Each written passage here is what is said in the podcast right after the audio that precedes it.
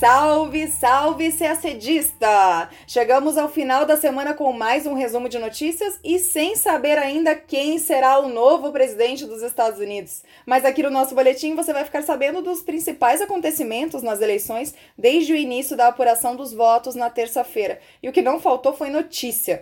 Parece que esse é o único grande assunto internacional da semana, mas não. Contaremos, por exemplo, que os Estados Unidos agora estão oficialmente fora do Acordo de Paris. E na Bolívia, o presidente eleito Luiz Arce foi alvo de um ataque com dinamites, mas não se machucou. Já em Viena, na Áustria, um atentado terrorista reivindicado pelo autoproclamado Estado Islâmico deixou quatro mortos. Falaremos também da renúncia de Hashim Tati, presidente do Kosovo, depois que foi validada sua acusação por crimes de guerra. Também é assunto do nosso podcast a intenção do Paquistão em dar o status de província a uma parte da Caxemira, provocando, é claro, a Índia. Tudo isso você acompanha agora no nosso boletim de notícias. Um único tema dominou as manchetes internacionais nesta semana e você sabe qual é: eleições americanas. E agora, no momento em que a gente grava o nosso podcast, a uma da tarde da sexta-feira, dia 6, o candidato Joe Biden tem ao menos 42 delegados a mais do que o presidente republicano Donald Trump. Ele precisa de mais 17 para vencer as eleições, o que pode ser conquistado com a definição de um único estado a favor de Biden, como a Pensilvânia, ou dois menores, como Arizona e Nevada. Mesmo sem a definição do novo presidente dos Estados Unidos, Joe Biden já é também o candidato à presidência mais votado da história do país. A contagem dos votos, iniciada na terça-feira, dia 3, gerou tensão e instabilidade em todo o país, em uma concorrência muito apertada entre os dois candidatos. Começou com a liderança do presidente Donald Trump, inclusive com a vitória do republicano na Flórida e no Texas, dois estados com grande número de delegados. Mas quando os votos por correspondência passaram a ser contabilizados, Joe Biden passou a ter vantagem em alguns dos chamados swing states, aqueles que não votam tradicionalmente em nenhum dos dois partidos e que na prática são os que definem os resultados das eleições presidenciais. Até agora, repetindo, sexta-feira, uma da tarde, no horário de Brasília, cinco desses chamados swing states estavam ainda sem definição. Pensilvânia, Georgia, Arizona, Nevada e Carolina do Norte. Estados que haviam votado majoritariamente em Trump nas eleições de 2016, como Michigan e Wisconsin, foram conquistados por Biden. Na sexta de manhã, a situação era a seguinte: o candidato democrata conseguiu ultrapassar Trump na Pensilvânia e na Geórgia e continuava liderando no Arizona e em Nevada. E Trump, em desvantagem, mantém a liderança na Carolina do Norte. Parênteses para uma breve explicação sobre o sistema eleitoral norte-americano são os 538 votos do colégio eleitoral, ou 538 delegados, que determinam quem será o presidente. Esses 538 votos são distribuídos entre os estados de forma proporcional, considerando a população de cada um deles. Ganha quem alcançar 270 delegados. Na quinta noite, Trump deu uma declaração à imprensa na Casa Branca, afirmando que a vitória seria dele se fossem contados apenas os votos que ele classificou como legais. Como tem feito desde o início do processo eleitoral, Trump colocou a votação realizada pelos Correios sob suspeita, mas sem apresentar provas. A falta de evidências diante de uma denúncia grave como essa levou as três maiores emissoras dos Estados Unidos, ABC, CBS e NBC, a suspenderem a transmissão do discurso do presidente. Os jornalistas explicaram que a transmissão foi interrompida porque Trump estava fazendo alegações falsas. Durante toda a campanha, Trump alegou sem provas, repito, que o voto por correspondência era mais vulnerável a fraudes e encorajou seus partidários a não votar pelo correio. O voto postal é uma prática comum nos Estados Unidos, agora passou a ser mais procurado por causa da pandemia, tem forte adesão dos que votam no Partido Democrata e, o mais importante, sempre teve registros baixíssimos de irregularidades. Na quinta-feira, Trump já havia entrado com ações judiciais sobre a votação na Geórgia, em Michigan e na Pensilvânia e também tinha pedido para recontar os votos em Wisconsin, onde Biden já havia sido considerado vencedor. Na Geórgia e em Michigan, as ações foram negadas por juízes locais, mas na Pensilvânia, Trump conseguiu uma vitória parcial. O Tribunal de Apelação Estadual concedeu aos observadores eleitorais republicanos um acesso melhor às áreas de contagem de voto na Filadélfia, uma região com tendência democrata. Em grandes cidades do país, como Chicago, Filadélfia, Boston, apoiadores de Biden foram às ruas para pedir que todos os votos fossem contabilizados. Também houve manifestações de apoiadores de Trump fazendo coro às alegações sem provas de fraude eleitoral feitas pelo presidente e reivindicando a interrupção da contagem dos votos. A apuração dos votos certamente levará mais alguns dias, mas a definição do presidente eleito poderá sair ainda nesta sexta-feira. Inclusive, se você estiver nos ouvindo alguns dias depois de sexta, talvez você já saiba quem será o presidente dos Estados Unidos. De qualquer maneira, a gente conta, é claro, no nosso próximo boletim, os detalhes e as análises do resultado das eleições norte-americanas.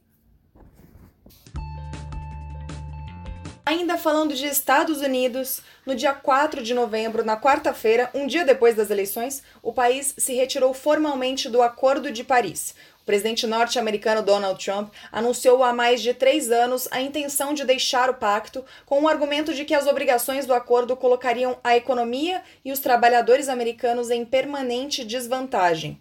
E por que a saída levou três anos? O artigo 28 do Acordo de Paris indica que qualquer país que tivesse ratificado o acordo, como é o caso dos Estados Unidos, somente poderia solicitar a saída três anos depois de sua entrada em vigor, ou seja, no dia 4 de novembro de 2019. E foi exatamente nesse dia que os Estados Unidos deram o primeiro passo formal de saída, notificando a ONU sobre a sua retirada. Como o tratado também prevê um prazo de um ano entre a notificação e a efetivação da saída, os Estados Unidos deixaram formalmente o pacto só agora, no dia 4 de novembro de 2020. O Acordo de Paris, assinado em dezembro de 2015, previu um pacto para que os países consigam manter o aquecimento global abaixo de 2 graus Celsius, de preferência abaixo de 1,5 graus Celsius, isso em relação aos níveis pré-industriais. Pelo acordo, os países se comprometeram a definir metas próprias para reduzir os gases de efeito estufa, como o dióxido de carbono. O pacto também estabelece que os países membros relatem com precisão seus esforços para alcançar essas metas. Os Estados Unidos são o segundo maior emissor de gases de efeito estufa do mundo, atrás apenas da China.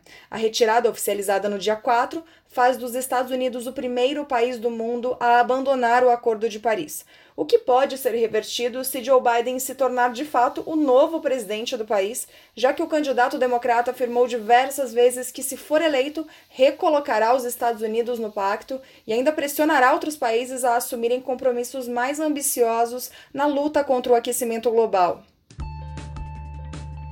Bom, as eleições americanas mostraram um país totalmente dividido e a gente agora vai falar de outro país nas Américas que também enfrenta um grande desafio para conciliar diferenças políticas, a Bolívia. Depois das eleições de outubro, que pareciam ter colocado fim a uma grande instabilidade política no país, o presidente eleito Luiz Arce foi alvo de um ataque com dinamites, mas não ficou ferido. Foi na quinta-feira, dia 5. Segundo um porta-voz do MAS, o partido de Arce, um grupo de manifestantes deixou os explosivos na frente de um escritório da campanha em La Paz, onde Arce participava de uma reunião. O porta-voz disse que a explosão ocorreu na porta do prédio e que ninguém ficou ferido. E agora a polícia investiga o caso. Luiz Arce foi ministro da Economia no governo de Evo Morales e é do mesmo partido do ex-presidente, o MAS. Ele venceu com mais de 55% dos votos, derrotando o ex-presidente Carlos Messa, de centro-esquerda, e o representante da ultradireita, Luiz Fernando Camacho. A posse de Arce está prevista para acontecer agora no domingo, dia 8.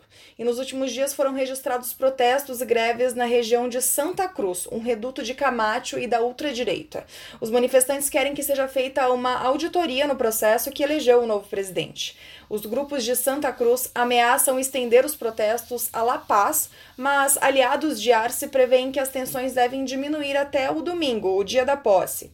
Lembrando que em novembro do ano passado, há quase exatamente um ano, Evo Morales foi forçado a renunciar por pressão de manifestantes e das Forças Armadas, depois de ter sido eleito em um processo considerado fraudulento por parte da sociedade civil. No caso da eleição de Arce, não há evidências de fraude. De qualquer maneira, a oposição política não parece querer comprar essa briga. Janine Agnès, que assumiu a presidência da Bolívia dois dias depois da renúncia de Evo e que é do partido de oposição de Evo Morales e de Luiz Arce, fez seu último pronunciamento à nação nesta quinta-feira, dia 5.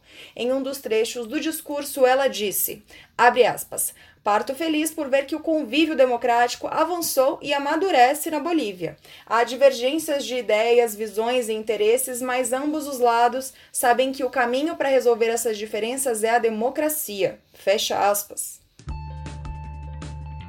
Vamos falar agora sobre o atentado terrorista em Viena, na Áustria. Na segunda-feira, dia 2, tiroteios coordenados em seis locais da capital austríaca mataram quatro pessoas e deixaram ao menos 27 pessoas feridas. Os ataques, considerados terroristas pelas autoridades austríacas, começaram na principal sinagoga de Viena e duraram nove minutos. O suspeito foi morto pela polícia. No dia seguinte, na terça-feira, o autoproclamado Estado Islâmico reivindicou negou a autoria do atentado, afirmando que um soldado seu foi o responsável pelos ataques. Segundo as investigações, o suspeito morto pela polícia foi identificado como Kuitin Feizulay. Ele era austríaco de origem macedônia e tinha 20 anos. Kuitin havia sido condenado a 22 meses de prisão por tentar viajar à Síria em 2018 para se juntar ao autoproclamado Estado Islâmico. Em dezembro de 2019, ele foi posto em liberdade condicional. Em julho, ele tentou comprar munição para rifles automáticos na Eslováquia, sem sucesso, porque ele não mostrou licença de porte de armas. Mas o serviço da inteligência da Eslováquia passou informação aos austríacos. Por isso, na quarta-feira, foi aberta uma comissão de investigação independente para examinar se o ataque poderia ter sido evitado pelas autoridades locais. Também na quarta-feira foi confirmado que Kuitin foi o único atirador envolvido no atentado. Os investigadores agora tentam apurar se ele fazia parte de uma rede mais ampla. Desde terça-feira, 17 pessoas, pelo menos, foram detidas na Áustria e na Suíça. A Áustria não foi palco de atentados letais nos últimos anos, mas serviu como base para atividades de grupos extremistas. Até 2014, a Áustria foi um dos países europeus dos quais mais saíram jovens tentando fazer parte do autoproclamado Estado Islâmico. Ficou atrás apenas da Bélgica. O premier austríaco Sebastian Kurz pediu uma ação coordenada da União Europeia para discutir com prioridade o que ele chamou de o problema do Islã político no futuro. A França já havia anunciado a duplicação do número de policiais nas fronteiras do país para combater ameaças terroristas, tráfico e imigração ilegal. A medida foi tomada depois do último grande ataque ao país na semana passada, na cidade de Nice, onde um homem matou a facadas três pessoas, entre elas uma brasileira. O agressor, um tunisiano de 21 anos, recém-chegado ao país, foi baleado e está no hospital. Ainda não há informações sobre o motivo desse crime em Nice e nem como ele foi organizado. O presidente francês Emmanuel Macron afirmou que vai defender uma revisão das regras que regem o espaço Schengen de livre circulação na Europa e um maior controle das fronteiras da União Europeia.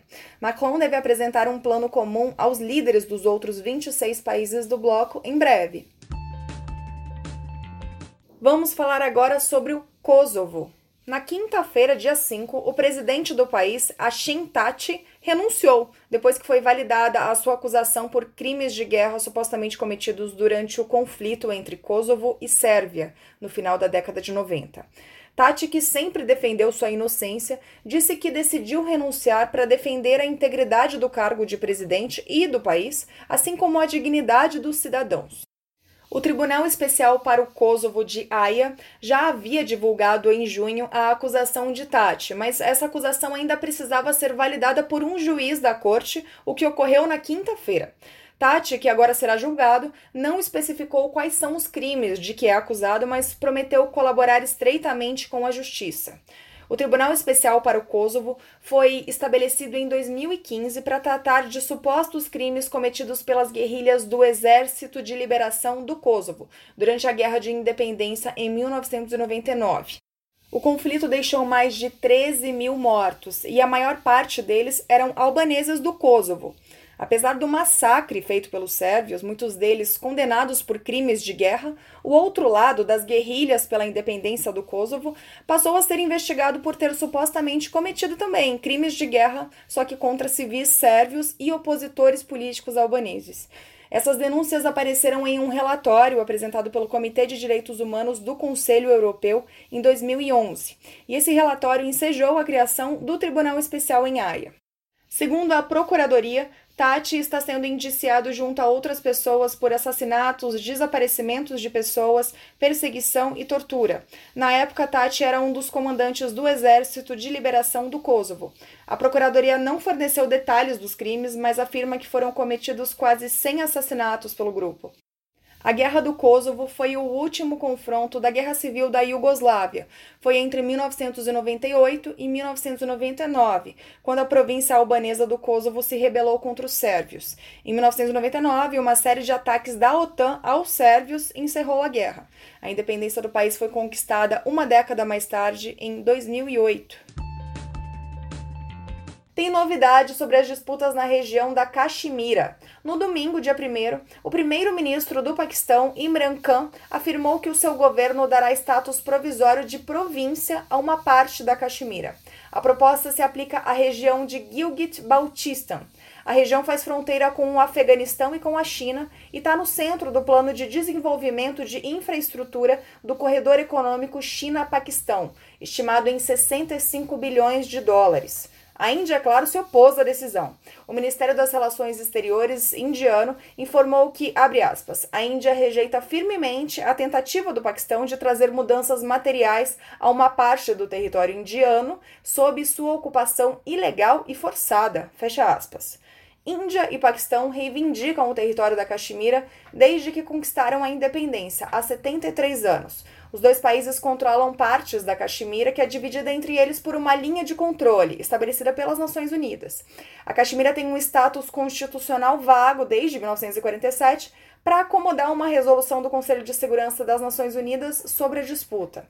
Khan disse que a decisão está dentro do escopo da resolução e não deu prazo para sua implementação. No ano passado, a Índia desafiou o Paquistão ao revogar a autonomia constitucional da Caxemira, tirando alguns dos privilégios da região. Embora as autoridades paquistanesas não tenham feito nenhuma ligação entre a ação anterior da Índia e as propostas atuais de Khan, a nova medida do Paquistão é vista por analistas como uma resposta a essa decisão indiana. E a gente termina o nosso podcast por aqui. Uma ótima semana, bons estudos e até sexta-feira que vem!